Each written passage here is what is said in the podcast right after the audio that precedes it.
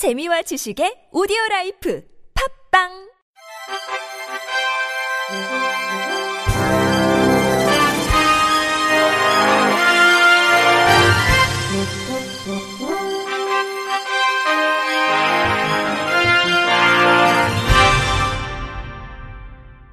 청취자 여러분 안녕하십니까? 2월 2일 목요일 KBS 뉴스입니다.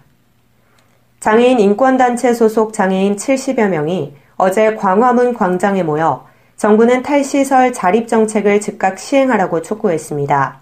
김정아 장애와 인권 발바닥 행동 상임 활동가는 정부는 모든 장애인이 지역사회로부터 격리되지 않고 동등한 선택권을 갖고 완전한 통합을 이루며 살아갈 수 있도록 장애인 복지 예산 1조 5천억 원을 모두 장애인 자립을 위해 써야 한다고 주장했습니다.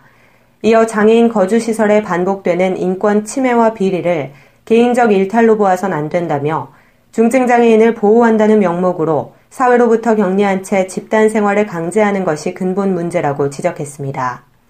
양효진 서울장애인 차별철폐연대 활동가도 대한민국이 비준한 유엔 장애인 권리협약은 장애인의 자립생활과 지역사회 통합을 기본 원칙으로 천명하고 있다며 시설을 만들어 장애인을 격리하는 것이 아니라 장애인이 지역사회에서 자립할 수 있도록 지원하는 것이 진정으로 장애인을 위하는 길이라고 전했습니다. 앞서 이날 오후 2시 명동성당에서 시작된 탈시설 순례투쟁은 광화문 광장에서 장애인의 권리와 자립 필요성을 담은 탈시설 권리 선언문을 낭독하며 종료됐습니다. 국회 보건복지위원회 더불어민주당 양승조 위원장이 지난달 31일 기초연금법 일부 개정 법률안과 장애인연금법 일부 개정 법률안 두 건을 발의했습니다. 기초연금법 일부 개정 법률안은 현행법상 기초연금으로 받은 금품에 대해서는 압류할 수 없다는 규정의 실효성을 확보하기 위해 기초연금 수급자가 신청할 시 기초연금만 입금되는 지정 계절을 만들 수 있도록 했습니다. 또한 장애인연금법 일부 개정 법률안은 수급자와 배우자 모두 기초급여를 받을 시 각각의 기초급여액을 감액하던 조항을 삭제했습니다. 양승조 의원은 그동안 기초연금이 다른 금품과 섞이게 되면 압류 금지 효력이 미치지 않았던 제도를 개선하고 주거비와 관리비 등을 이유로 감액하던 장애인 연금법 조항을 삭제해 장애인의 안정적인 생활을 도모하고자 한다고 법안 발의 취지를 설명했습니다. 광주광역시 교육청이 어제 2017년 장애인 교육 공무직원 공개경쟁 채용시험 최종 합격자 18명을 발표했습니다. 올해 공채에는 총 188명이 지원해 10.4대 1의 경쟁률을 기록했습니다.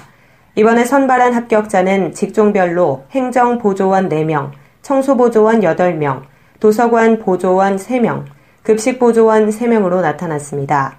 최연소 합격자는 만 19세 급식보조원, 최고령은 만 42세 청소보조원이었으며 20대와 30대가 각각 12명과 4명, 10대와 40대 각각 1명으로 집계됐습니다.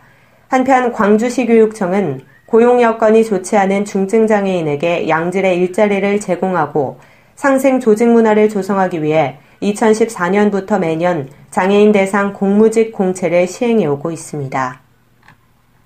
경기도가 장애인들의 지속 가능한 일자리 제공 차원에서 올해 60명의 장애인을 택시기사로 채용합니다. 도내에 주소를 둔 만 20세 이상, 운전 경력 1년 이상인 장애인으로 경기도는 이를 위해 참가 희망자들을 대상으로 택시 면허 취득에 필요한 비용을 지원하고 택시업체 면접 등을 알선할 계획입니다. 채용이 확정된 장애인에게는 운전연수와 보조기기 설치 등 차량 개조와 수입 저조가 예상되는 운행 초기 5개월 산업금 일부 등도 지원합니다. 참가 희망자는 경기도 지체장애인협회 고용지원팀으로 문의하면 됩니다. 앞서 지난해 30명 취업을 목표로 진행한 사업에선 장애인 126명이 참가해 74명이 택시운전 면허를 취득하고 34명이 취업에 성공했습니다. 지난달 강원 지역에 내린 폭설로 장애인 교통수단인 강릉 행복홀 운영이 예고 없이 일시 중단돼 장애인들이 불편을 겪었던 사실이 뒤늦게 알려졌습니다. 최근 강릉시청 온라인 민원 상담에는 지난달 20일 강릉 행복홀 운행이 일시 중단된 데 불만을 토로하는 글이 게재됐습니다. 게시된 글에 따르면 병원에 갔다가 귀가하려고 행복홀을 불렀는데 운행이 중단됐으니 다른 차를 이용하라는 대답이 돌아왔다며 휠체어 때문에 일반 차는 이용하기 힘들다고 이의를 제기했더니 몇 시간 후에야 차량을 보내줬다고 밝혔습니다. 특히 담당 부서에서는 운행 일시 중단 사실을 사전에 알지 못해 민원 대처가 늦어지는 등 혼선이 빚어지기도 한 것으로 나타났습니다. 강릉 행복홀 관계자는 순식간에 폭설이 쏟아져 승객 안전 등을 고려해 잠시 운영을 중단했던 것이라며 앞으로 이런 상황이 또 발생하지 않도록 대책을 마련하겠다고 해명했습니다. 한편 강릉 행복홀은 1, 2급 장애인과 65세 이상 교통약자를 위해 운영되고 있는 서비스로 하루 평균 이용 횟수가 100회에 이릅니다.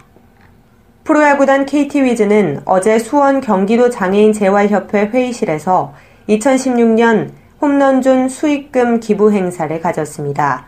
이 행사의 기부금은 지난 시즌 수원 KT 위즈파크 외야 좌측에 지니뮤직 홈런존을 통과해 모인 50만 원을 적립해 마련됐습니다. 한 시즌 동안 박경수 선수의 4개를 비롯해 15개의 홈런으로 모은 총 750만 원은 경기 사회복지 공동모금회를 통해 경기도 장애인 재활협회에 전달됐습니다. 경기도 장애인 재활협회는 이 기금으로 시각장애 김현지 씨와 이은복 씨 등 총 5명에게 전달할 예정입니다. 경기 구리시가 2017년 1월 호부터 시정 소식지인 구리 소식을 점자책으로도 발행했습니다. 총 100부가 발행되는 점자 구리 소식은 책 앞부분에는 점자가 책 뒷부분에는 묵과 점자 혼용도서 형태로 꾸며졌습니다. 구리시는 경기도 시각장애인협회 구리시 지회와 협의해 점자 구리 소식지를 필요로 하는 시각장애인 단체 및 개인에게 무료로 배포할 계획입니다. 손남숙 경기도 시각장애인협회 구리시 지회장은 시각장애인을 위해 점자 소식지를 발행한다는 소식을 접하고 매우 기뻤다며 시 승격 이래 처음으로 발행되는 점자 소식지를 통해 보다 많은 정보를 얻는 등 시각장애인에게 큰 힘이 될 것으로 기대한다고 반겼습니다. 백경현 구리시장은 점자용 구리 소식지 발행은 정보 공유의 기회를 제공한다는 점에서 그 의미가 크다며 앞으로도 구리시는 정보 공유는 물론 복지와 행정 등 모든 분야에서 소외되는 계층이 없도록 적극적인 시민 행정 서비스를 제공하도록 노력하겠다고 말했습니다. 끝으로 날씨입니다. 일부 강원 영서 지역에 한파주의보가 발효 중인 가운데 내일은 전국이 대체로 맑겠으며 당분간 큰 추위는 없겠습니다. 내일 아침 최저 기온은 마이너스 13도에서 2도, 낮 최고 기온은 4도에서 11도가 되겠습니다. 바다의 물결은 서해 앞바다와 남해 앞바다에서 0.5에서 1m, 동해 앞바다는 0.5에서 2m로 일겠습니다. 이상으로 2월 2일 목요일 KBRC 뉴스를 마칩니다. 지금까지 제작의 이창훈, 진행의 조소혜였습니다. 고맙습니다. KBIC